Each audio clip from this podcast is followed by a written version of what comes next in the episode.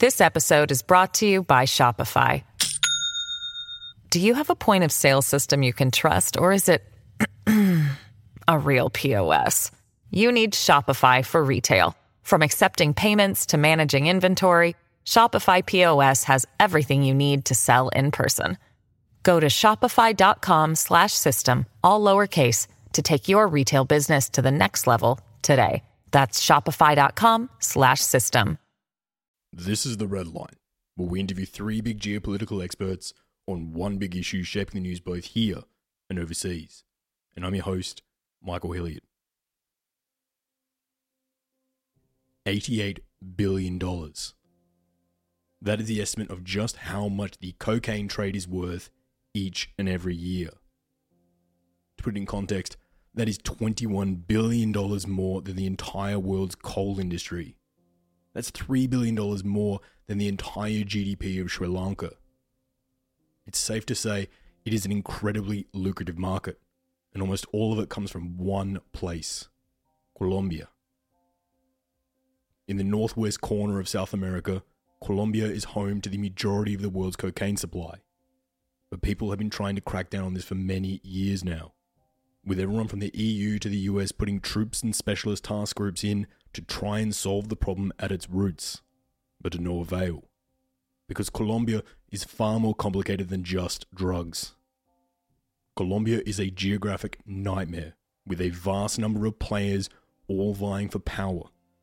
Just to name a few of the players, there's a 50 year war with left wing guerrillas like FARC and ELN. On the other side, there are paramilitarios and right wing militias paid by wealthy landowners to fight them as well as drug cartels fighting with both sides to keep hold of their incredibly valuable crops. And even on top of that, there's national soldiers from Bogota as well as the US trying to fight all of them. So it's pretty obvious that Colombia is far more complicated than just drugs and rebels. And to help us try to get our mind around that, we turn to our first guest. Part 1 A Grand Strategy. So, Colombia is a rather unique country in South America, and this is primarily due to its geography, which creates several different characteristics that only Colombia can really have. The first one is the, the Andes Mountain segments the country into several different portions because it breaks off into three different branches across the entire east west range of Colombia. This creates unique pockets of the population. So instead of having them all concentrated in one location, as you can see in places like Peru or Argentina, and even to an extent Brazil, if you take that section of the Rio, Sao Paulo area, typically you'll see large, large, dense populations in one city. And while Bogota has a lot of people, the population in Colombia is much more spread out across the entire country than others in the region. Allison Fedirka is the Director of Analysis for Geopolitical Futures a think tank headed up by George Friedman. Allison was also the former Latin American Regional Director for the Stratfor Group, and has authored many articles on Latin America and its relationship with the rest of the world. She joins us today. So the other unique feature about Colombia is that it is a bi-coastal nation. So unlike other countries in South America, it has a coast both on the Atlantic and Pacific Oceans. It is very difficult for Colombia to access the Pacific coast. Uh, most of its population and economic development have been on the Atlantic side, primarily due to location of resources, the Magdalena River flowing out into the Atlantic Ocean, and the colonial history, which was oriented towards Europe. And this is still a unique feature because most countries can only access one or the other. Uh, you have a few small Central American countries that have bi-coastal access, but otherwise, you're talking big players like the United States, Canada, and Mexico that will have access to both the Atlantic and Pacific. The other thing that you need to keep in mind about Colombia is that it is in South America, but it is located on the southern rim of the Caribbean. And this gives it a hand into the northern hemisphere, which is not something many South American countries can can enjoy or have this type of connection. Other than Venezuela, these are your two main South American countries on the Caribbean. This gives it value in terms of the geopolitical dynamics in the Northern Hemisphere, primarily with the United States, and in terms of the access to the Caribbean Sea. And then I would also just end with the Caribbean and this idea of the sea access and lanes is to remember the Panama Canal. The biggest geopolitical setback for Colombia was the loss of Panama in 1903. And while the country has managed to recover in a large degree in terms of having good ties with the United States, good ties with Panama, uh, positioning its port of Cartagena to be a hub for maritime trade, this was still a an immense loss in terms of geopolitical power and potential for for the country. The other thing that stands out about Colombia is that it has a very good free open market compared to most countries in the region. And then, of course, you get into the characteristics that most of us are familiar with, which is domestic terrorism, uh, FARC, drug trafficking, organized crime, and, and things like that. But there really is a lot more to Colombia uh, besides those key things that we hone in on in the Northern or English press. I want to talk a little bit about the history here to give us some context. Colombia used to be the center of a much larger country known as Gran Colombia, stretching from the northern tip of Panama to the southern tip of Ecuador. Can you take us a bit through what was Gran Colombia? Gran Colombia was the first version of an independent Colombia, and basically its administrative boundaries were taken off of the viceroyalty of Nueva Granada, which is what the Spanish government had imposed on the region when they first took over. And these boundaries were basically they were based off of administrative needs. So, in terms of security and defense, uh, commerce, and that kind of dictated how the government in Spain structured its holdings in the New World. So, when independence came uh, in the 1820s, they used a lot of the same administrative structures that were already in place instead of trying to reinvent the wheel. And this is what we got with Gran Colombia. So we had Ecuador, Colombia, and Panama and Venezuela all in this one area that had been under Spanish rule, now being an independent unit. This came to be for a couple of reasons. The first one is what I just mentioned, which is administratively, they were already kind of under the same umbrella. So a lot of the offices for governing local areas were already in place. And the second one is that they fought for independence under the same Simon Bolivar type front. So when the wars for independence took place in South America, there were a couple of key areas and key leaders, and the independence movement in the North, characterized by Colombia and Venezuela and Simon Bolivar's revolution, was in many ways separate and distinct from San Martin in, in Southern America, where you saw the movement in Argentina and Chile. So you had two different fronts kind of going on with independence. And Gran Colombia is where it started in the north. And you've heard of the Bolivarian Revolution in Venezuela. This is where it comes from. And that's how we had the first version of Colombia. And what happened in the 1820s is that over time, administrative difficulties, uh, at the time, the geography was extremely challenging. It still is, but they didn't have the technology to overcome it with highways or airplanes or things that we have now that make communication between large scopes of area a lot easier. So that made ruling very difficult. And then also, you just had infighting. Uh, you had political leaders in, in Bogota who were fighting with political leaders in Caracas and diverging interests in terms of how the areas should be run and the future for these different regions. And ultimately, they kind of each decided to separate and go their own way. And this ended up with Colombia on its own with Panama up until 1903. And then after Panama gained independence, we have what is considered present day Colombia with its current national borders. During the 1960s, Colombia, much like other nations in the region, went through a number of left wing insurgencies and revolutions. Can you take us through the basics of these? To understand the 1960s, I think we actually have to go back to a period called La Violencia in Colombia, which was from 1946 to 1958. And essentially, during this time period, Colombia was in a state of civil war. It started over political differences. So you had two major political parties, the liberals and the conservatives. They were at odds with each other before 1946, but this is really when it came to a peak. And this this era is characterized by widespread violence, primarily in the countryside, where the political system had degenerated to the point of making governability extremely difficult, very divided. Who was in power always kind of came into question, and you had people fighting each other in the countryside, liberals fighting conservatives all throughout the country. It didn't quite get into the cities, but it devastated any non urban area in the country. And so eventually you had the National Front come in and they kind of agreed, the liberals and the conservatives together, okay, we either are going to fall into military rule or descend into complete chaos. We're going to find a way to work together to form a government. And this worked, but it still left the rural population extremely ostracized, extremely devastated by all the fighting that had taken place dislocation of populations, destruction of agriculture lands, and this population was heavily displaced, heavily poor. The economic models that were put in place to kind of help the recovery didn't really address all of their needs. Uh, didn't really do enough in terms of the way agriculture and things like that were organized to help them or support small farms, but still kind of kept wealth a little bit more concentrated into large landholders and wealthy populations. So, with this, you kind of can see how this idea of communism that was kind of prevalent in the 1960s would take hold in Colombia. You had a communist party there.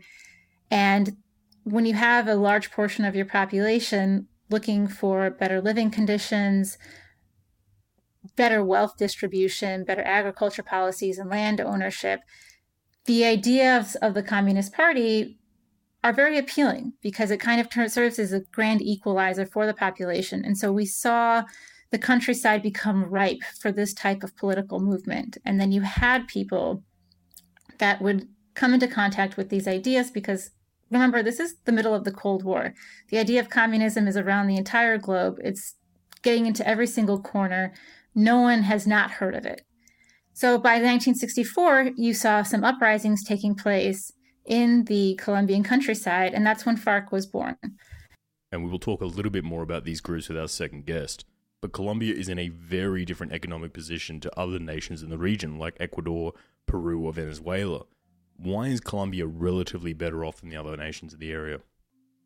If you look at South America, you can see a trade bloc called the Pacific Alliance, and Colombia is in that alliance. And it's a relatively new trade bloc but it's characterized by free market open trade regulations. And so basically, what Colombia has done is what most Americans, uh, and I would wager to say Australians, think in terms of business practices, where free trade. Uh, you know, is a is a good thing. Opening up your markets to supply and demand, allowing prices to go up if they need to based on supply and demand are all good things, and that's how a capitalist oriented society and economy should work.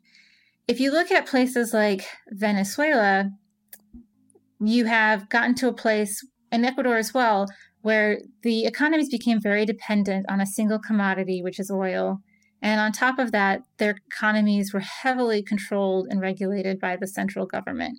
Over time, in particular in Venezuela, this distorted the economy immensely. So Colombia has managed to kind of weather this better because it has fundamentally different economic practices in place and an entirely different economic model in place. Whereas Venezuela has been very much state controlled for the past three, four decades.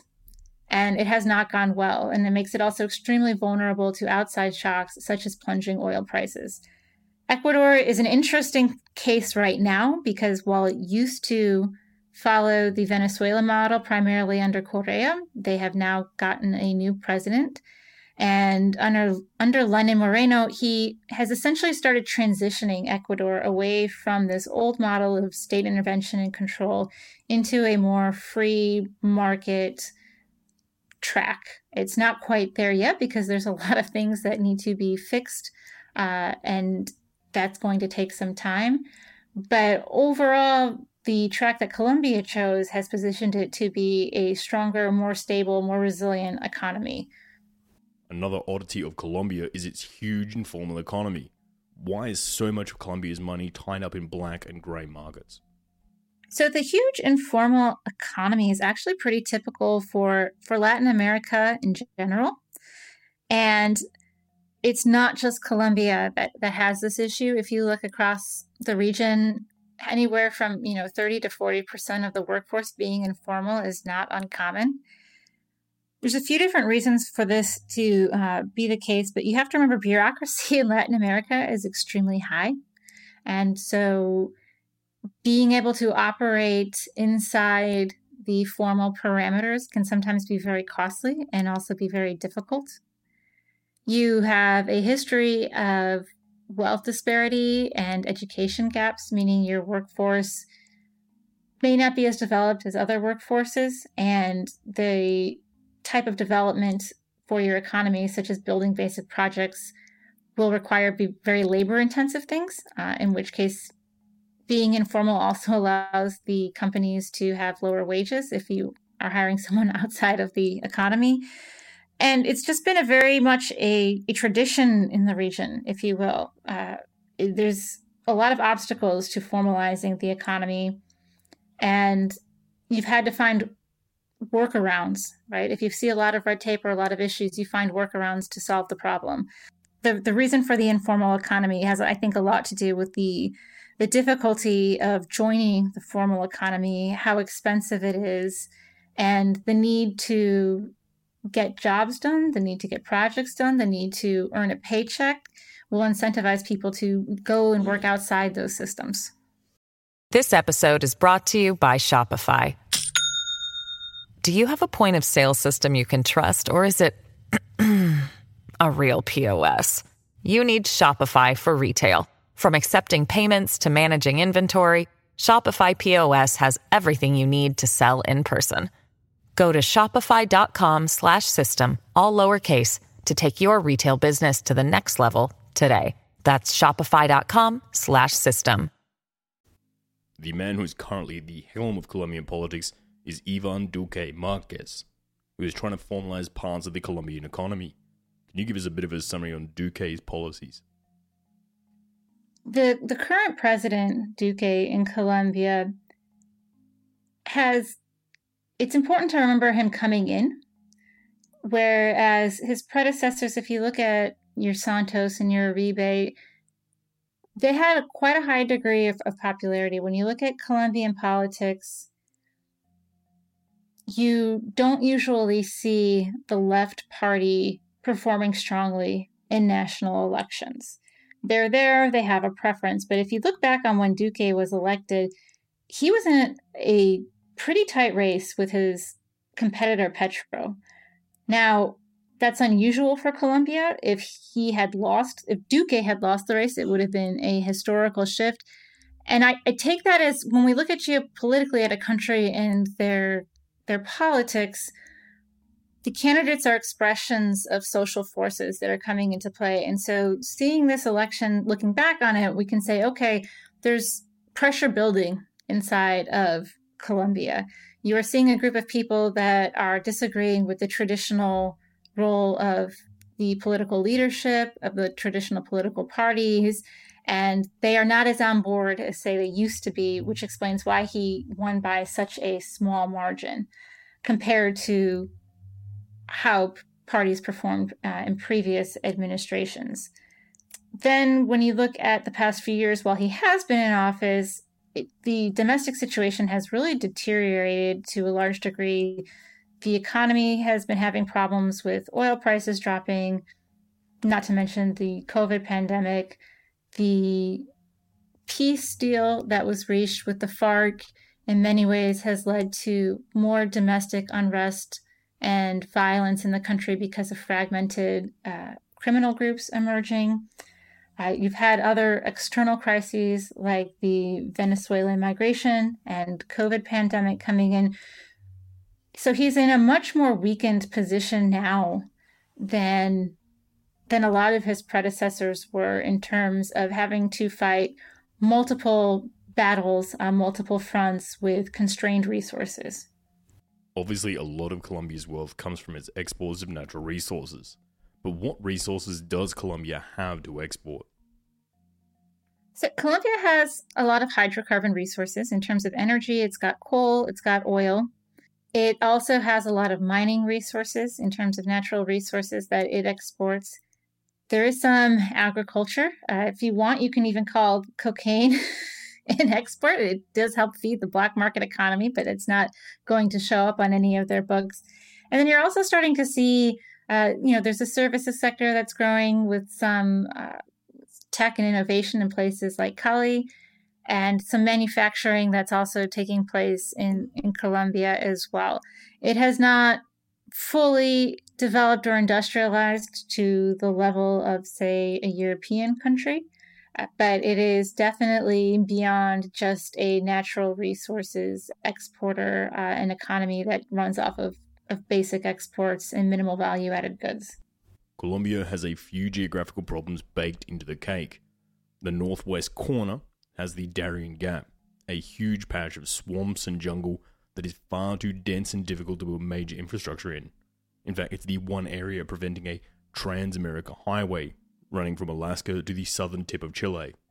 The west of the country contains an area of thick jungle as well, perfect areas for guerrilla groups and fighters to hide out in. And Colombia also has the Andes Mountains running down the middle of it, a huge mountain range that makes traveling from west to east somewhat difficult because you have to cross the mountains. And the result of this is that only a small fraction of the population lives on the eastern side of the mountains, near the Brazilian border. So, taking all of these into account, how centralized is the Colombian government? Does the authority of Bogota extend right across the country, or is it just limited to some of the major cities? So, when we started talking about Colombia, I mentioned this idea of geography kind of dictating a lot of the key characteristics of Colombia. And these geographic characteristics impact the governability of the country as well. The jungles, the mountains, these are still difficult tra- to traverse and connect different parts of the country. It's doable now in terms of the technology that we have. It's not always cost effective. And so developing the infrastructure and connectivity nationwide in Colombia continues to be a, a bit of a struggle just because of the geographic nature. If you think about a place such as the, the Midwest in the United States, it's fairly easy to get from point A to point B and build a road because it's all flat. And you don't have that luxury in Colombia. And you have multiple population centers scattered throughout the country. And so you still have to kind of uh, for lack of a better word, prioritize and work your way out to getting to all of the locations. The ability for a government to control its territory really needs to have reach across the entire nation. And since some locations are easier to reach than others, that means that you will see pockets where there are power voids. And where there are power voids, generally speaking, someone will step in to take advantage of that space and use that space to their advantage. In Colombia, what we have traditionally seen in, in recent decades is you will see organized crime stepping in to fill that gap. What they can do is do things like offer an economic activity for the local population, even if it's an illicit activity such as participating in the drug trade. They can offer these people a source of income that perhaps it's not as easy to come by through the national government, either through the programs that are being offered to them, such as you know alternative crop growing. They're not going to make nearly as much money than if they collaborate with local organized crimes in efforts to produce higher revenue yielding crops like coca. And you're going to see this permeate into the local politics as well. So it's not just about governing the main economic activity in these pockets, but they will also be taking decisions at a very local level politically in terms of law enforcement or local townspeople who who make the rules and govern the bureaucracy. They may not necessarily occupy these posts themselves, but they will have an influence and a means of influencing these people such that they can get what they want out of the, the local affairs. Due to Colombia's geography, it is already very difficult to completely govern the country. But what makes it even more difficult is trying to govern whilst fighting a guerrilla war. A guerrilla war that has been waging since the 1960s. In 2016, we saw a peace deal to finally bring some stability to Colombia and end the war for good. But then, like so many other votes in 2016, things went wrong, and once again the situation in the countryside went up in the air with a number of these fighters disheartened by the peace process and returning to the jungles to take up guns against the government. So let's go through all of this, explain who these groups are, what they fight for, and what went terribly wrong in 2016. And to talk more about that, we turn to our second guest. Part 2 A Cold War Hangover. Um, Colombia has always been a very uh, territorially, geographically challenged country in terms of mobility and just basic state control of the the territory itself. And you'll hear why that's been an issue for this conflict. Ted Piccone is a non resident senior fellow in foreign policy at the Brookings Institution, specializing in Latin America. He is also the chief engagement officer at the World Justice Project, an organization advancing the rule of law in crisis areas. He joins us today. Right. It's always been an issue of the basics of like transportation, of how you get from one point to the other. Um, and that has allowed groups to mass in certain areas that are hard for the government to reach and control. So, whether that's armed groups that are driven by ideological concerns or criminal groups that are driven by the high profits associated with growing coca and sending that on to other markets. Um, it's it's been a story of a weak central state that has been unable to assert physical control of its territory. Colombia has been struggling with the guerrilla insurgency since the very early days of the Cold War, with a number of its key players all fighting each other. So I want to get to know a few of these key players, and let's start with the big one first. Who is FARC?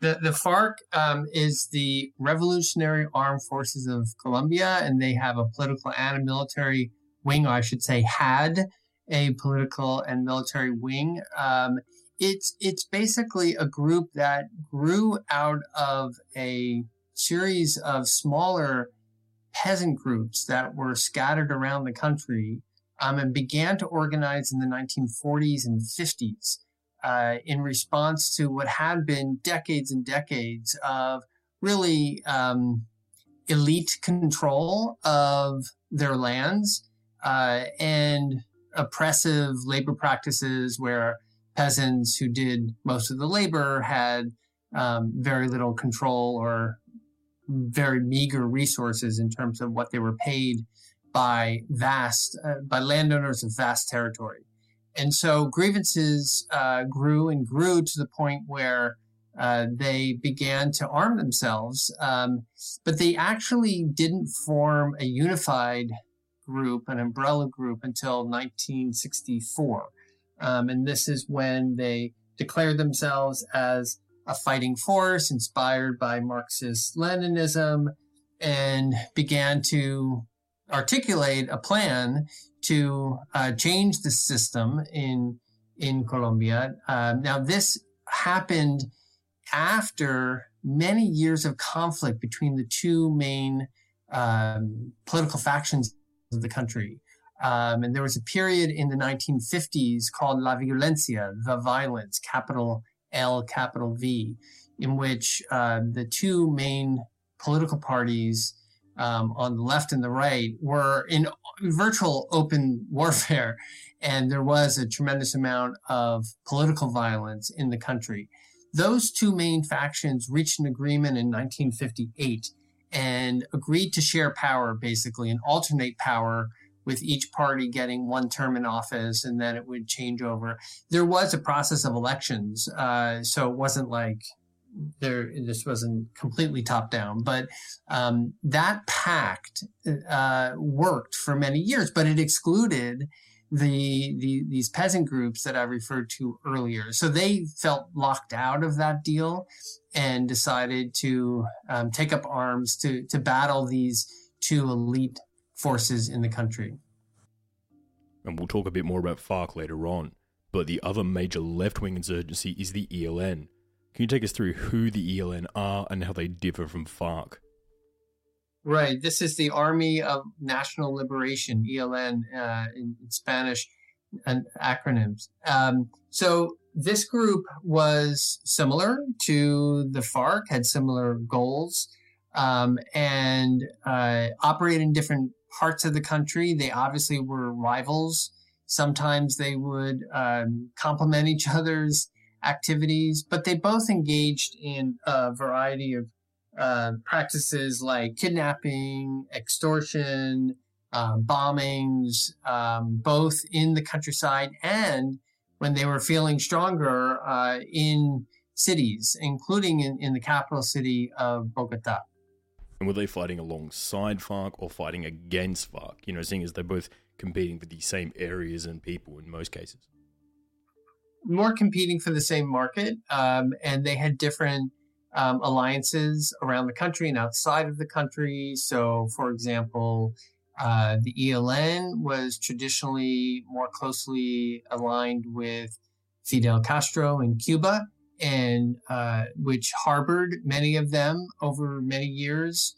Uh, but the FARC also had its ties to Cuba. Um, so there were periods of, of, overlap, but for the most part, they were rivals um, competing for similar market share. Um, and whether that was in the earlier days of, you know, political, um, ideological um, struggle, uh, but over time, uh, as that really did not inspire a revolution, did not win over the thousands or millions of people they were hoping to get on their side, um, and their tactics were increasingly rejected by the Colombian people. Um, there was a turn toward more outright criminal activity just to stay in business, um, especially drug trafficking. Um, so they were more rivals at that point. Now the country is big enough that they there was room to spare in terms of the the territory they could uh, each occupy, but uh, they never unified as as two groups. Fighting against both of these groups were the right wing paramilitarios, who were quite often funded by wealthy landowners. Were these guys working on behalf of the Bogota government, or just guns for hire, really? Yeah, this is a really important part of the story. So the, the FARC and the ELN were doing enough harm that the landowners and elites uh, decided to organize themselves and, and, fight back.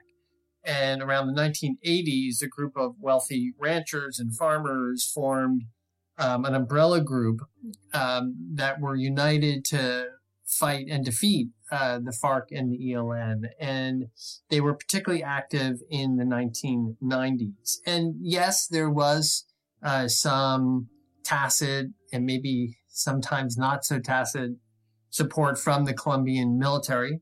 Um, but they too uh, were criticized for their harsh tactics. And there were some brutal uh, episodes of, of massacres and, and, other killings that, that, they also had to turn to uh, drug trafficking uh, to stay in operation um, to the point where they were even designated, as was the FARC and the ELN, uh, a foreign terrorist organization by the United States and others. Um, so you had these, you know, hardcore landowning rancher groups on the right and these Marxist-inspired leftist guerrillas on the left and going all out um, and mostly affecting the countryside. I mean, most of the violence took place in these uh, isolated pockets. And for many, many, most, I would say, Colombians, they had no experience with the conflict. Uh, it didn't come usually into the cities. Um, but it was affecting the Colombian economy and it was affecting the ability of people to move around from one part of the country to the other because of fear of kidnapping in particular. Uh, and there were some very celebrated cases in which um, important Colombian politicians and uh, elites were kidnapped and held in the jungle for uh, many years, uh, including Americans, by the way. Um, and eventually, some of them were, were rescued uh, through negotiations or through uh, military operations. Um, so that's what the conflict looked like through the 1990s. Um, the, the, the paramilitaries eventually disbanded collectively um, in around the mid 2000 first decade. So between 2003 and 2006, um, the government of Colombia reached agreement uh, that they should let down their arms and let the state fight uh, the guerrillas. And this was, I think, an imp- important turning point uh, but one that still is criticized for allowing some of those groups to um, operate with impunity. There was no real accountability for some of the violations they they caused during their time uh, in operation. But things really got bad uh, in the late 1990s. Um, when President Andres Pastrana uh, initiated a peace process with the FARC um, and allowed them to group themselves into a camp um, and for the purposes of creating some confidence, but also as a way to um, come to a collective understanding on their part, on the left's part, the FARC's part, um, to negotiate a peace agreement with with the government. Um, but that demilitarized zone uh, really failed, and the FARC, in fact, used it to regroup. And at one point, their forces were estimated to be between 16 and 20,000 fighters. Um, so this really, when this collapsed, the next government that came into office, President Uribe from the Conservative Party, he decided, no, we need a military solution here. We we need to really organize an all-out assault on the FARC and defeat them forever. Around this time, the late 90s into the early 2000s, uh, the United States got quite involved, and the um, Colombian government came to the White House. I was working at the National Security Council at the time, and said, "Look, um, here's our plan. Here's our plan for taking back our country. Will you support it?" Um, and the United States did uh, invest uh, something like over $12 billion over a period of almost two decades um, to uh, help the Colombians strengthen their military, gain better control of their territory. But there were also a number of other elements around development and agricultural reform, um, political reform uh, over those many years. And where did the drug cartels fit in with all this? Would they be fighting the FARC or would they be fighting the paramilitarios? What side do they sit on all this? no, there was lots of infighting, um, but there were also periods of of cooperation. So the FARC would, for example, um, cooperate with the coca growers um, and protect their territory from the Colombian military, um, but for a price. And so they got a cut on the transportation of the coca leaf to the processing labs and then out across the Pacific or up the Caribbean, sometimes through the Darien Gap in Panama on the northern border um, to get these drugs out of Colombia. Uh, so there was uh, that kind of convenience of uh, uh, uh alliance between drug trafficking groups, coca growers, and the FARC that really allowed the FARC to amass hundreds of millions of dollars um, to support their fighting force. What other forms of financial support did FARC actually have? You know, did they take support from Cuba or the Soviet Union? You know, who else was supporting FARC? The FARC was really primarily an indigenous force that, again, because of some of these uh, criminal activities, was able to sustain itself um, for the most part. They did get uh, some ideological, um, rhetorical, and material support uh, over the years from uh, allied countries, but nothing that really was so significant that it turned, it never turned into like a pitched battlefield in the Cold War, like, for example, in Central America. Central America was ground zero for the Cold War in this hemisphere, um, in El Salvador and Nicaragua in particular um, where there was a much more explicit standoff between the Soviet Union and Cuba on the one hand and the United States.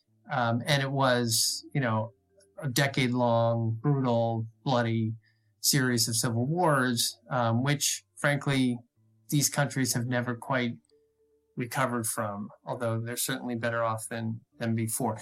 I want to get a better idea of the front lines here. So, how firm were the front lines between the FARC and the Colombian government? Was it a definitive front line like something we'd see in Ukraine, or was it more like an insurgency in the way we would see a conflict like Chechnya or the Tamil Tigers? More the former, that there were certain uh, provinces of Colombia that had much greater FARC presence. Um, there was also some support over the border. Uh, so this is relating to this last question. Um, in Ecuador, for example, um, or in Venezuela along the border, where the FARC and the ELN would take refuge um, and kind of re regroup, um, and before um, and and also that was important supply channels for arms um, back into Colombia.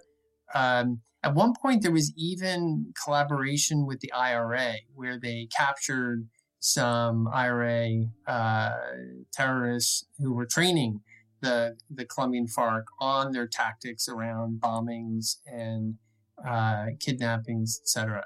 Um, so this this was um, a fairly decentralized battle. Uh, at various times, it wasn't clear who was leading the FARC, uh, and it was a bit uh, hard to really penetrate. The fighting with FARC had been going on for 50 years at this point before both sides agreed to come to the table and start negotiations. What was the straw that broke the camel's back here and finally convinced both sides to try and solve this diplomatically rather than trying to solve it through violence? Well, you have to realize that the peace talks went on for four years. Um, so the referendum happened in November of 2016, but starting in 2012, um, again, after a campaign of political and military pressure on the FARC, um, there was this extended negotiating process with four countries serving as guarantors, really particularly led by Norway and Cuba. And the peace talks took place in Cuba. So you would have government negotiators meeting face to face with the FARC leadership and undertaking a really intensive and comprehensive approach to a peace accord uh, that is, uh, in my view, one of the more uh, fascinating uh, peace accords because it really tries to get at the root elements of this conflict.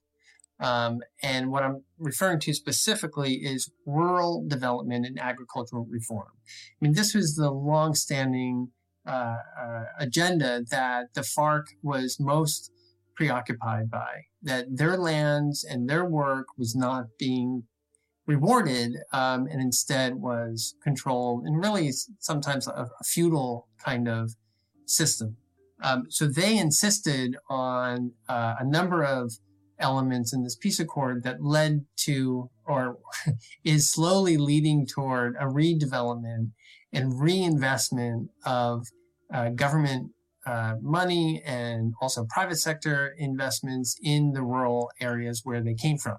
Um, the other chapters of the peace process covered things like drug trafficking and getting the FARC to abandon any um, uh, involvement in, in, drug trafficking, uh, but also uh, coming up with schemes of alternative development um, to get coca farmers away from coca and toward licit crops. Um, there was a very important chapter about allowing the FARC to enter politics as a legitimate political party and the guarantees of protection that they needed, uh, given previous histories where a different uh, armed group called the Unión Patriótica um, had converted to a political party only to face a series of murders and assassinations against their members. Um, and this really was a major shadow over the peace process. And the FARC wanted guarantees that their members, when they laid down their arms, would not be subject to that kind of uh, violence by uh, either the paramilitaries or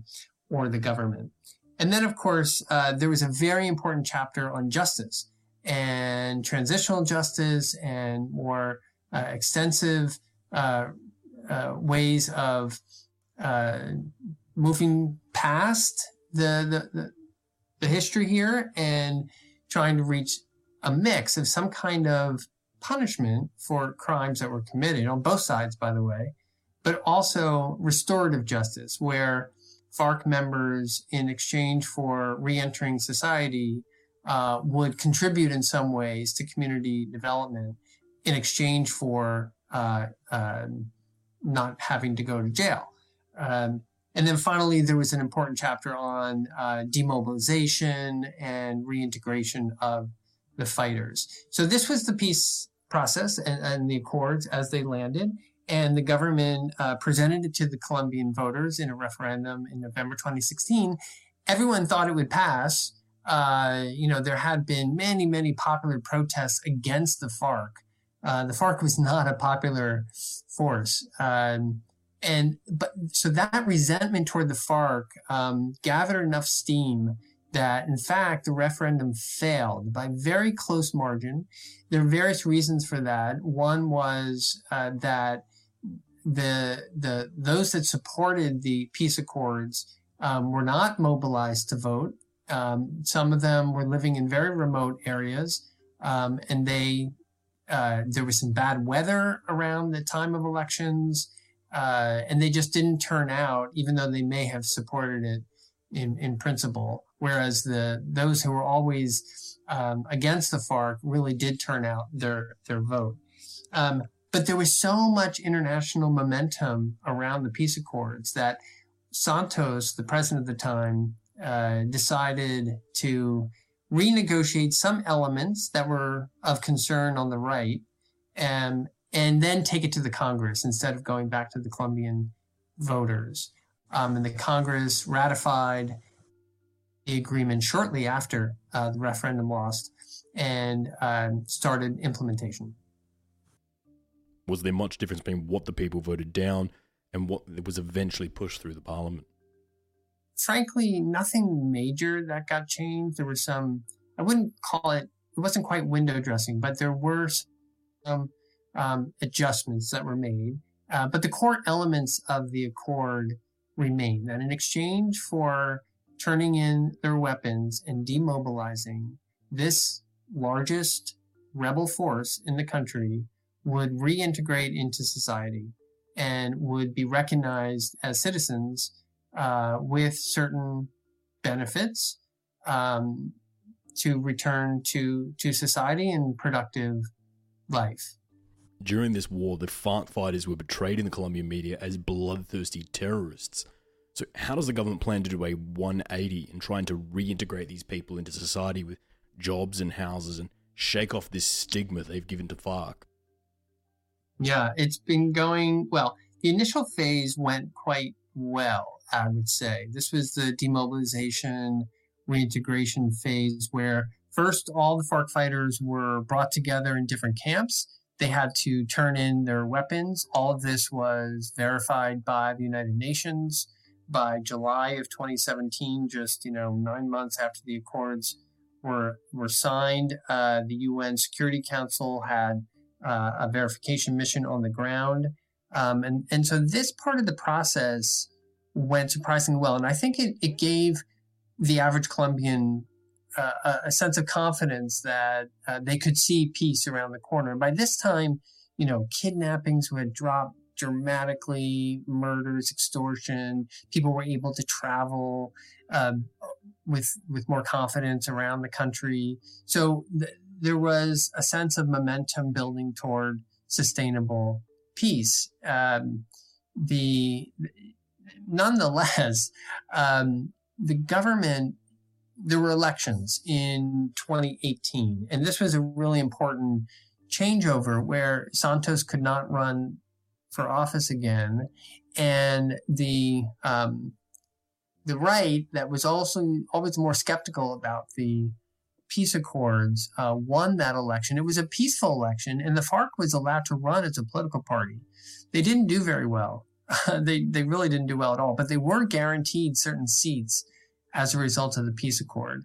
Uh, so the FARC itself um, was coming under some pressure from groups that were still resentful of the role they played uh, and there were assassinations of FARC uh, political leaders, other social leaders, say from uh, religious and campesino groups, union leaders, teachers, environmentalists, um, who were seen as sympathetic to to the FARC.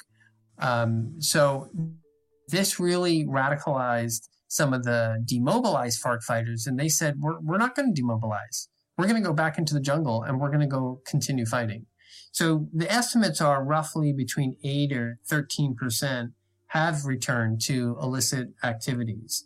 Now, the FARC political leadership denounces them, um, but there have been some important figures who have gone back to the jungle and picked up arms again. Now, we're not seeing uh, a resurgence in in FARC attacks. I think it's more about some of the localized criminal activity. Um, I should also mention in this context, don't forget, the ELN did not come to the peace table. There have been various attempts to get them to uh, do what the FARC did, and they have failed. And one of the most spectacular um, examples of that failure was uh, the ELN claimed responsibility for bombing a police academy in Bogota in January of 2019. And so, and there were talks underway. So obviously the talks were aborted and, um, right now the Colombian government is demanding the return of ELN leaders who are harboring in Cuba. Uh, and that has, of course, has not happened yet.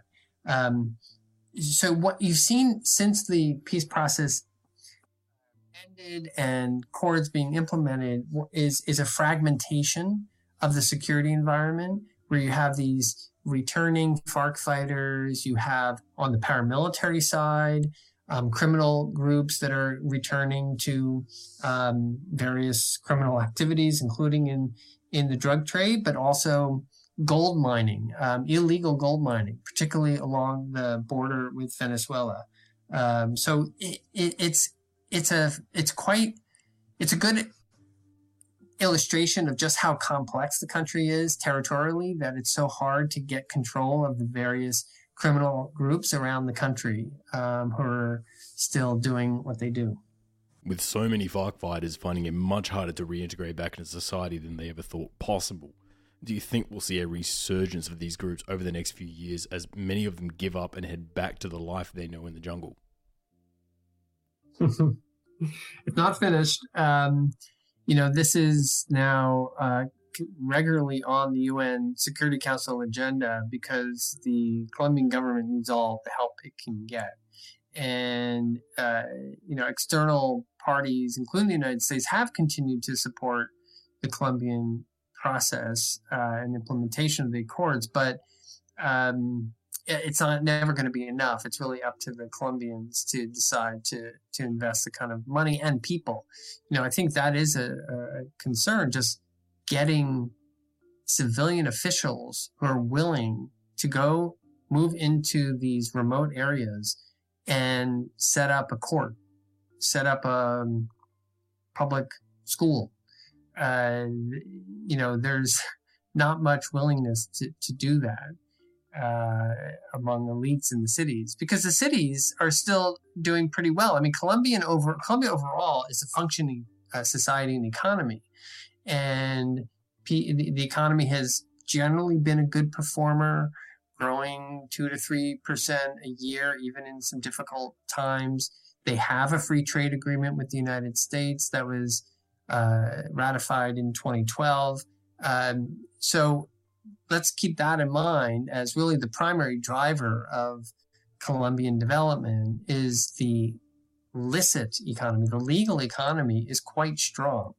Uh, so, you know, I think it's one of these places that will always have a chronic uh, conditions of insecurity.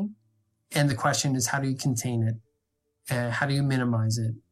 Uh, and how do you deal with this other core part of the problem, which is drug demand in the United States and elsewhere.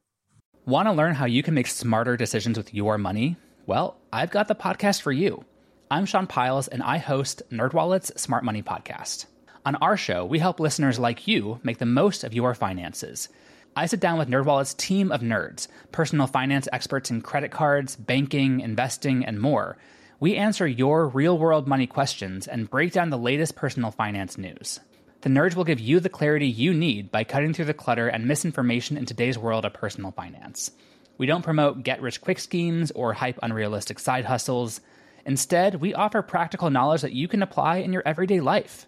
You'll learn about strategies to help you build your wealth, invest wisely, shop for financial products, and plan for major life events. And you'll walk away with the confidence you need to ensure that your money is always working as hard as you are. So turn to the nerds to answer your real world money questions and get insights that can help you make the smartest financial decisions for your life. Listen to NerdWallet's Smart Money Podcast wherever you get your podcasts. Many of these fighters went back to the only life they knew a life where they had money, where they had a job, where they had security, and they weren't treated like terrorists. And that life was coca farming, the precursor to cocaine, a drug that has become widespread throughout the entire world, but mostly originates right here in Colombia. It's such an open secret now that most of the world's cocaine comes from Colombia. Yet countries like the US pay millions of dollars in a failing war to attempt to halt the production right here. But how effective has that been? Why haven't the Colombians done more to clamp this out? And will the US use its anti drug soldiers on the ground there for other operations just over the border in its regional enemy Venezuela? Well, for answers to those questions, we turn to our third guest. Part 3 The Root of the Problem. Well, Colombia is, has always been a, a, bit of an outlier in the region, um, not just because of its long-standing guerrilla war, but also its politics that, that in part were shaped by that guerrilla war. It tends to be much more conservative in terms of voters' views um, in a median sense than many Latin American countries. Um, and it also has a very close relationship with the United States because of the anti-narcotics relationship, but then the way that's been manipulated, first uh, under uh, President Uribe, uh, when uh, the U.S. was attacked uh, on 9/11, and the ways in which it, it sort of he folded his anti-FARC uh, narcotic strategy into an anti-terrorism strategy, um, and the way that carried over uh, across administrations, both in Colombia and in the United States. But what makes Colombia somewhat similar now to other countries in the region, uh, despite its current very conservative government, is the fact that it is becoming very polarized in its domestic politics. Chris Sabatini is a senior fellow at London based think tank Chatham House, focusing on Latin America. He's also the former editor of Global Americans, a former lecturer at Columbia University, and a founder of Americas Quarterly, a politics, business, and culture publication focusing on Latin America. We are very pleased to have Chris back on the program today. Part of the reason, too, is that it doesn't have any uh, rail links uh, connecting the Caribbean and the Pacific. It's been a long standing desire of the Colombians to have that link, sort of a, a transcontinental, if you will, transoceanic link. Um, and uh, it, it's, you know, flirted with this idea. In fact, actually, Juan Manuel Santos, to, to uh, uh, needle the United States a little bit over the free trade agreement, courted uh, or flirted even with the, the Chinese to build ports on the Pacific coast and to build out that rail link so that it could start to ship in that way. Um, and so it's always been a desire, but it's never really been fulfilled. And you know, we've even seen in the last 10 years or so Colombia joining the Pacific Alliance, which is Chile, Peru, Colombia, and, and Mexico, um, which is, you know, these are, it's, it's an economic association of, of countries that, that whose, within whose borders 94% of the trade is free uh, without tariff, any sort of barriers. Um, but it's, uh, that, you know, that's really really only a small claim. When you think the Pacific-oriented economies, you obviously think mostly in this order: Chile, Peru, which for whom China is the number one uh, trade partner, uh, to a certain extent Mexico, and Colombia sort of last. Um, but through that alliance, you have had serious uh, integration in terms of economics, and even in terms of their stock markets. The MILA, which is the combined stock markets of those four countries, is is alive and functioning as a result of this Pacific alliance. During the days of Gran Colombia, Ecuador used to take its orders from Bogota. Does Colombia have any sort of influence over Ecuador today? Uh, that's really in the past. Um, the uh, the connections uh, among the former Gran Colombia uh, countries are, are attenuated um, politically, um, in part because of the divergent political paths they've taken. Um, the uh, historically, not not not even just recently. Um, and in part, what we've seen is in some cases, those relationships flare up a bit, um, whether it's between Bolivia and, and Colombia over drug policy or over uh, ideologically uh, uh, polar opposites in terms of presidents. And in the case of, of Ecuador, the previous president, Rafael Correa, uh, was accused of housing FARC guerrilla encampments uh, on the in in the Ecuador, in Ecuadorian territory in the Ecuador uh, Colombia border, and in fact, Colombia bombed those encampments uh, and recovered. The, the, army actually recovered some uh, laptops which were useful for Colombian intelligence. So it was effectively an incursion into their territory um, that really stoked a, a real uh, moment of tension that uh, ended up resulting in a summit of South American leaders to try to uh, resolve that that tension. So Ecuador doesn't take kindly to uh, Colombia's uh, saber rattling and its uh, times uh, incursions into its territory. Uh, and also, as Ecuador, Ecuador likes to pride itself uh, that it's never really had a civil war, despite sharing such a long border. It's never had a, a, a very active guerrilla movement or civil war inside, unlike Colombia. Another country that used to be a part of Gran Colombia, a country that these days is absolutely buried in crisis. The situation in Venezuela has boiled over, 1.7 million Venezuelan refugees have now fled over the border into neighboring Colombia. We won't go too far into it here because we have an entire piece delving into the crisis in Venezuela from earlier on in the year. And if you want to get a better understanding, you can go check that out, and I highly recommend you do. But now that this refugee crisis has spilled over into Colombia, what impact will that have on Colombia going forward? So, first of all, the reasons. Uh, you've had really uh, the worst humanitarian crisis in the world, almost in history, that has not been generated or caused by uh, an open conflict. It is the, an unprecedented collapse of the economy. Almost two thirds of the economy has just evaporated. Um, poverty has reached up to 80%. Um, you have massive blackouts, hospitals, uh, the vast, vast majority of hospitals don't have running water, access to regular electricity and medicine. Um, and of course, unemployment is, is skyrocketing. The um, and it's really not even measured anymore, so it's difficult to know what it really is. Uh, and as a result, Venezuelans are leaving in droves. There are more uh, more than five million Venezuelans have left, um, and they've they've dispersed throughout the continent uh, and also into the Caribbean, where actually, in terms of uh, uh, proportional to the, rep, the, local populations, there are far more Venezuelans in places like Curacao and, and other uh, Barbados than say Colombia, but in but Colombia has received the vast bulk of, of um, Venezuelans, uh, upwards of, of, four million. That um, you know is is right now.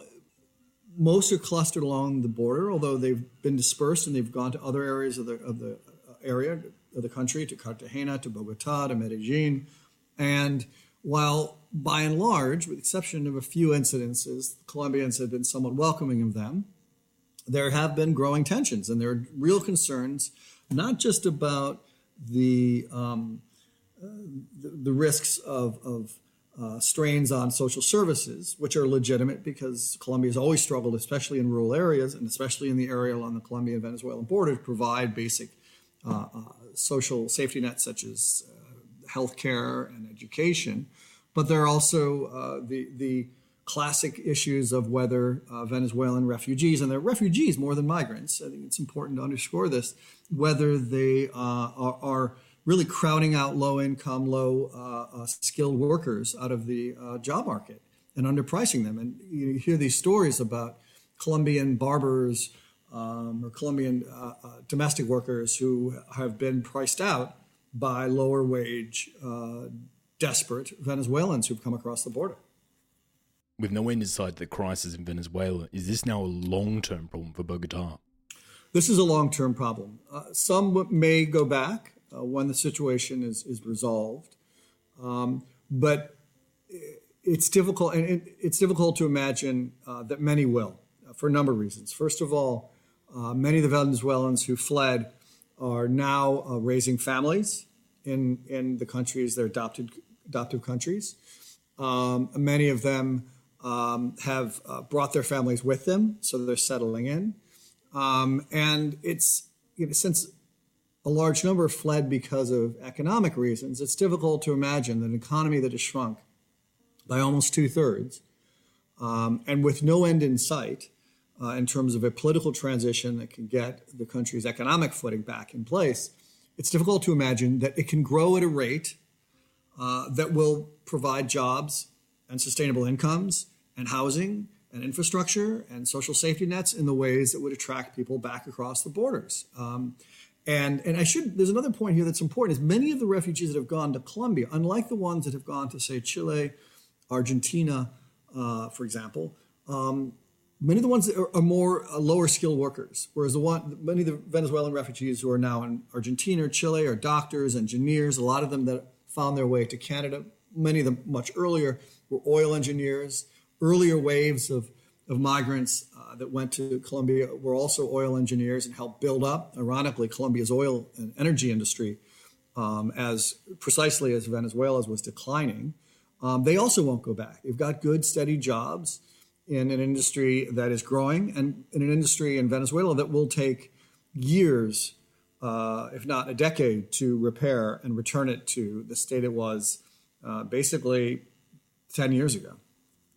I know this is a bit of a radical question, but if Venezuela isn't able to solve its own problems, and all the regional players like Colombia and Brazil are suffering from the side effects of that, would there be any appetite to form a sort of regional army to go into Venezuela and solve this problem for themselves? The short answer is they don't want to get involved in that mess at all. They may, some of them may talk a mean game about this. Uh, part of that, in the case of, of uh, Donald Trump, uh, and some uh, those around him in the, in, in the U.S. Uh, White House um, want to sort of rattle, rattle their saber a little bit, um, try to put that on the table. Hopefully, uh, um, try to scare elements within the Maduro government to to defect. The problem is, uh, first of all, that it, it is um, it, it's sort of shorten the time horizon for the opposition to engage in meaningful mobilization and organization that could help force a transition. But second of all, um, as the, the, Trump government engages what is basically very amateur psyops operations, um, it is it, it, as it does that and doesn't follow through, the threat has become much much weaker. So it's not going to do it, and, and, the reason is is obvious. I mean, first of all, when Trump was running for office um, or was in office and, and faced uh, uh the elections on November third, he, he'd already made a large part of his claims to his America First strategy was that he was going to remove the boots from the ground, U.S. boots from the ground, places like Iraq and, and Afghanistan, including in NATO. He wasn't about to put more in Venezuela, but also, you know, Venezuela is not just a mop-up operation. There are still, uh, well, first of all, there's a number of, uh, of private militias or government um, uh, controlled militias that would remain, that would have to be disarmed. You've got one of the highest murder rates in the world. It is a vast country, um, and it's not one in which the government, despite all of its failures, and they are multiple, uh, is all that unpopular, at least in terms of its legacy of Hugo Chavez. Nicolas Maduro is very unpopular, but the, the, the, the actual uh, ideology of Chavismo remains very popular. So the U.S., you know, even if it was thinking seriously about it, and there's no reason to think it was, it was just uh, engaging in some perhaps wishful thinking and, and, as I say, amateur psyops um, it, it, would have been a task that it couldn't have, have, effectively managed. Occasionally, you'll hear the Colombian government talk about uh, ramping up its pressure, military on the government, and it's the current government, I'll, I'll, because the previous government uh, under Juan Manuel Santos, when it was negotiating the peace uh, with the FARC rebels, needed to get the Venezuelan government to to sort of stay on the sidelines, and so it really held its tongue uh, on criticizing the Maduro government and engaging in anything that could be seen as prov- provoking that government because it, its primary objective was negotiating the peace with the FARC. We can criticize that um, because it probably missed an opportunity to play a more constructive role during that time. But the truth is, uh, it didn't take a role, and now the, the Ivan Duque government is is you know may, occasionally ramps up its rhetoric, but it, there's really it's not about to lead a charge into Venezuela anytime soon, and it's simply not in the nature of South American countries to really invade. Mean, this is a region that hasn't had a border conflict since 1995, when there was a brief border skirmish between Ecuador and Peru, again, two Gran Colombia countries. A claim made by various members of the Trump administration was that the US had 18 to 30,000 Colombian and US special forces stationed on the Venezuelan border who could at any time have pushed in and taken the capital of Caracas if ordered. Do you think there's any truth to that at all?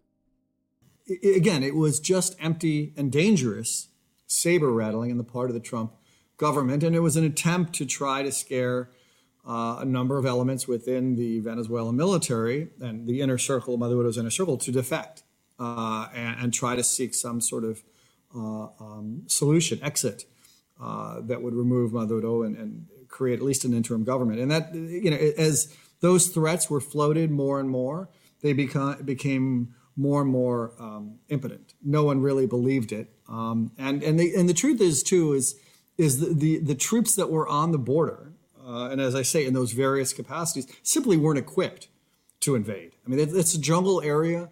It isn't, you know, it's not. these are not, you know, easily invaded borders. Um, it uh, and again, the idea that you could simply rattle the inner circle so that they would defect and you could sweep in like victors and, in, you know, uh, in, in say Paris and liberate the country simply wasn't true. And, and, and the military knew that very well, the U.S. military one of the major strategies that has been tried by the US is to pay the farmers a subsidy to farm crops like coffee and get them to stop farming coca. But do you think they will actually work? Or will they have the same problem that the US faced in Afghanistan, where they pay the poppy farmers to stop farming poppies, but they make so much more farming poppies than anything else that they're never going to fully give it up?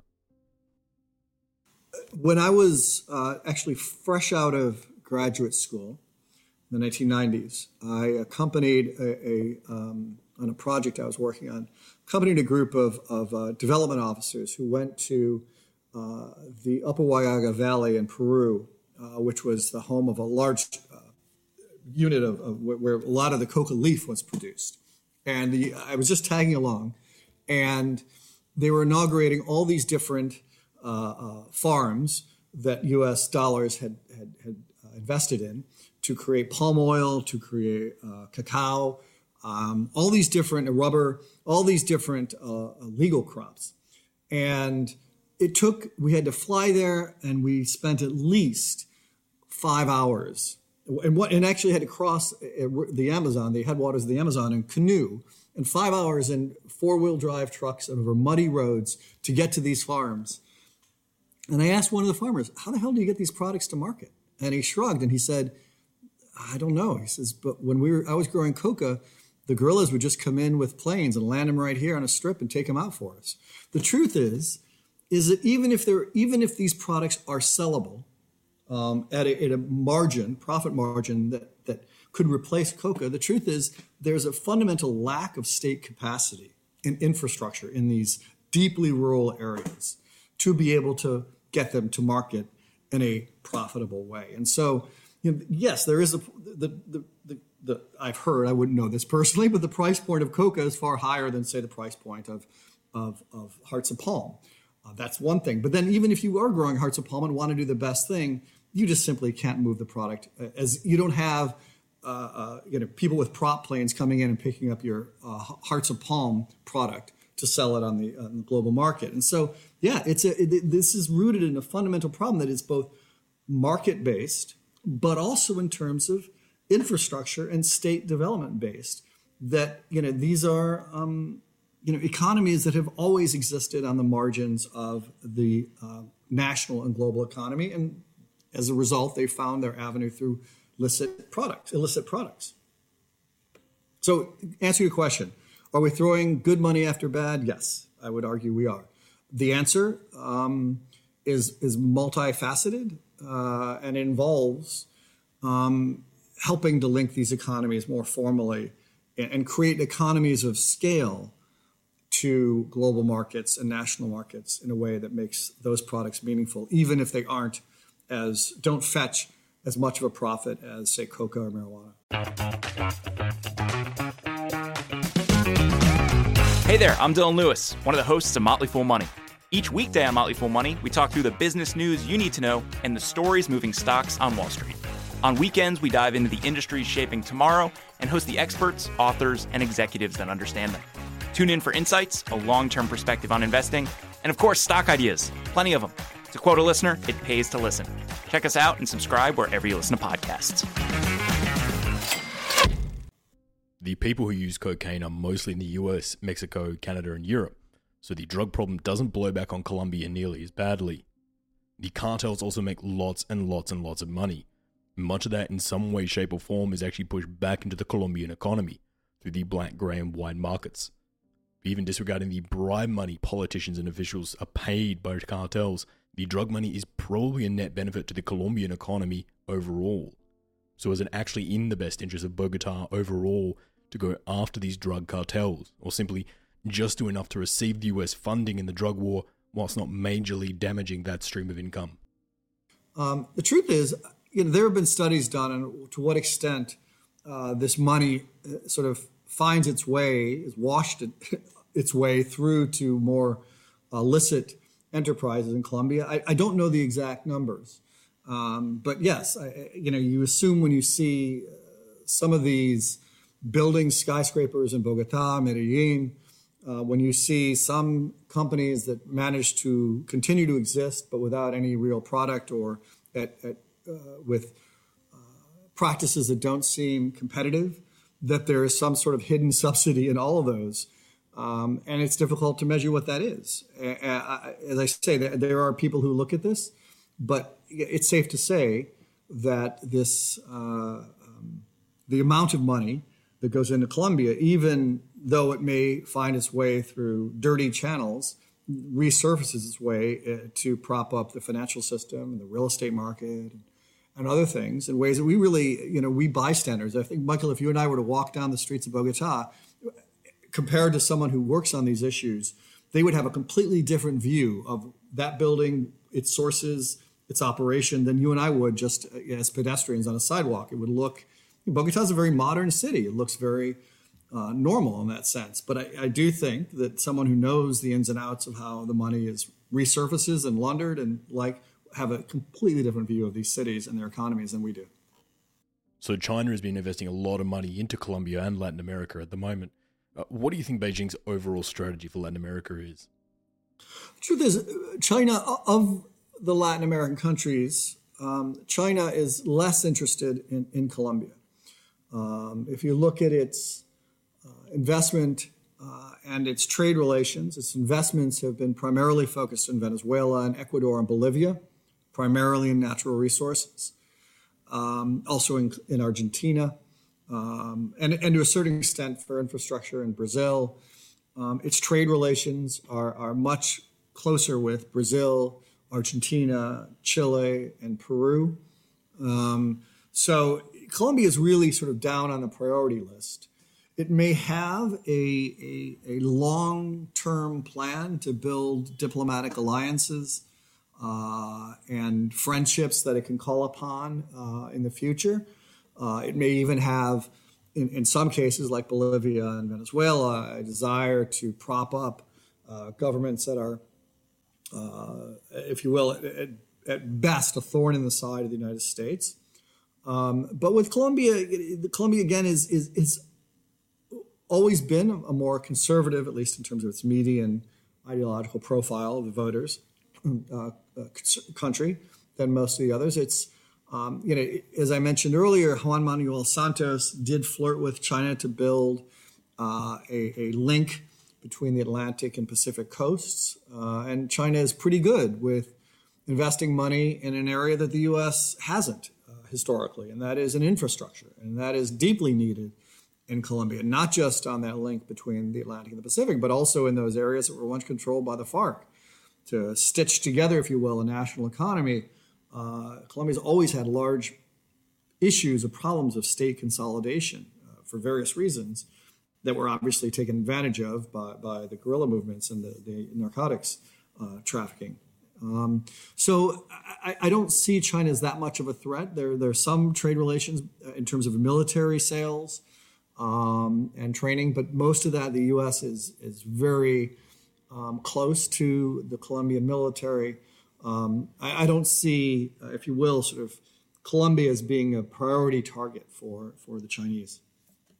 During the Soviet era, Russia used to have quite a bit of influence and clout in the wider Latin American region. Uh, does Russia still hold on to any of that influence today, or is that all dissipated? It isn't much of a player in Latin America. It is more of an opportunist uh, and it tries to exploit these opportunities at a low cost way. So in in Venezuela, given its uh, uh, significant oil and gas industries. Rosneft and then later other subsidiaries or spin-offs invested heavily in, in um, the uh, investment and production and shipping of Venezuelan crude and gas. Um, in China, uh, the Russians uh, also um, uh, have talked about opening up a submarine port and donating uh, some goods. And in the case of Cuba, rather, uh, they've been they've discussed opening up a, a, submarine port and have a listening station, a radar listening station in Cuba. Uh, but those are because they're easy. Same thing with Nicaragua. They've opened up mysteriously a, a supposedly a drug training center to address narcotics, which is odd because Nicaragua was actually not a transshipment point for narcotics and certainly not one for, it's not the primary one. It's certainly not one for Russia, so that should raise a few eyebrows. Um, and, and, in the case of, of, Venezuela as well, Russia has opened up a few plants, uh, factories. One is actually producing AK 47s, which I've heard, not coincidentally, were the same AK 47 parts uh, that were used by the FARC. So, yeah, it, it rem- remains a malign actor in this sense, but its capacity for larger geostrategic sort of reordering is is very min- is minimal. Um, I think it's mostly its role is one of, of, of, of, you know playing to the worst elements and augmenting them and establishing a toehold. Um, but it, it's it, it, it's not going to certainly engage in any sort of open conflict with the United States over any of these issues. Uh, and, and, in some cases, it, it is using these purely for utilitarian reasons to launder its money and goods to evade EU and US sanctions over its Ukraine and Crimea policies. So uh, I, I, see it as, as, as troubling. Uh, uh as I say, a malign player, but not a, a, a big player. Looking forward into the next 10 to 15 years, who will be the major ally of Bogota going forward? Will they continue to look towards Washington, or do you think they'll face more towards players like Beijing? The U.S. will remain Colombia's uh, major partner, politically, diplomatically, economically, both because of the free trade agreement, because of the institutional relations that have evolved over decades uh, with the military, with business, with the political class. Um, again, it, it, this is a small, almost ineffable signal of a relationship, but you know, the number of Colombians that study in U.S. universities is almost larger, I would argue, per capita than, than, than say, with the exception of, of Mexico, than most countries. Uh, it is very integrated, a personal, educational, political, military, economic level, and that's going to be difficult to roll back. Um, the um, you know, but I think the um, as two things on the horizon could increase the the space for greater Chinese involvement. The first is the uh, potential debt that may come out of uh, the pandemic. We've already seen across the region uh, very aggressive fiscal stimulus packages, necessary fiscal stimulus packages that have left many of these countries in a very difficult situation fiscally. Uh, and given the likelihood that developed economies will need to return to capital markets when to boost their own economies and to uh, uh, service their private, their public debt rather, uh, there's a real chance that that countries in the developing world, not just Colombia but throughout, will uh, need to find uh, sources of financing and will face uh, higher spreads to be able to service their growing debts. And China, for China, hey, this is a good opportunity. Uh, you know, basically they can find themselves, these countries may be selling low and they'll be buying high. Uh, and it's, you know, this is chump change. Uh, they can scoop up a lot of this debt, uh, especially if the international financial institutions, the World Bank and the IMF, and the developed countries are consumed with servicing and promoting their own debt and simply are overstretched also in terms of their own um, uh, uh, monetary capacity. Um, that's a huge opportunity for China, which is already Chinese economy is really the only economy that's really growing at a good clip right now. So I would watch out for that. And that's something that's a debt trap that is even the best intention could fall into simply out of need. This is the problem. A Colombian farmer in the far reaches of the jungle is kind of stuck for options. If they want to leave the coca trade, what can they do? Even if you wanted to change crops, and take advantage of the US subsidies, you would still make less than what you do currently making coca. And rather than a plane flying in and picking it up for you, you now have to get those coffee beans all the way to market through dense jungles with little to no roads or infrastructure connecting you, busting your back to make less money. So you risk it. You keep growing coca. But now there are other problems. You know you have to pay the militias to keep your farm safe, you have to bribe officials to look the other way, and even after all that, a US task force plane can come over and spray your crop with pesticide, and at any moment can wipe out your entire year's crop. The thing your family relies on to live. There are no easy options for the Colombian farmer, or for that matter, the Colombian fighter. Imagine you grew up your entire life, following your father's footsteps, fighting in the jungles for land and equality and freedom. You never went to school. You only learned what you were taught in the jungle training camps. You probably never even seen the capital, Bogota.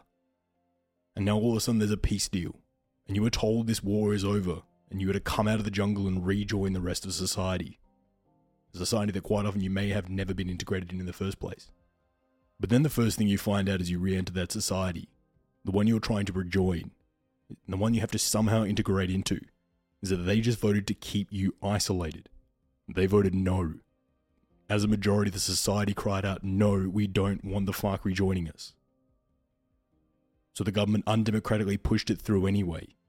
And like being forced by your mum to hang out with a neighbour's kid you don't like, the government pushes you into society and tells you to just get a job, to integrate with society that you know is going to be combative. They tell you to get a job in a market already flooded with low skilled workers fleeing the crisis in neighboring Venezuela, which makes it even harder. And even when you get to those jobs, people demonize you. They've been told all their life that all you know how to do is fight and extort people, because that's what the media narrative has been for the last 60 years. There are even people crying out for your group to be put on trial for war crimes. And that is the environment you are supposed to enter into to find stable employment, a concept that is pretty alien to a lot of your comrades. Many of the fighters are realizing how stacked the deck is against them. Seeing the road ahead is just far too steep, so they return to the only life they know the rebel life. And Bogota is fine with this, because it's a win win for them.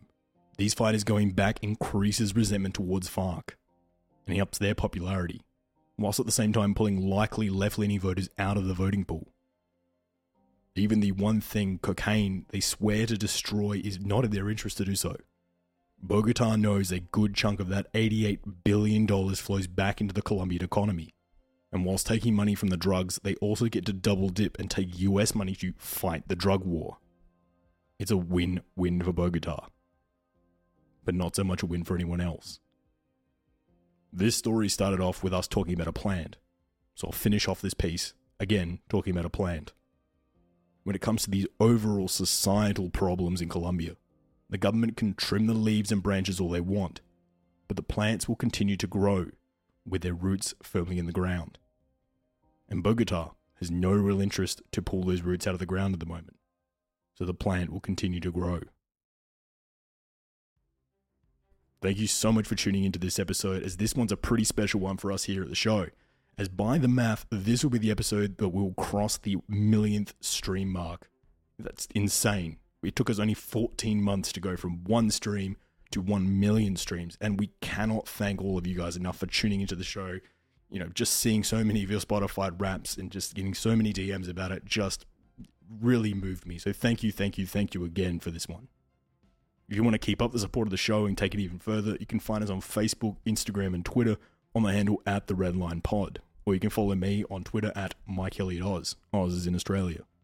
You can also check out our dedicated subreddit, R the Redline Podcast, where we share articles and news, as well as ask questions and have forums on what we think the next episode should be.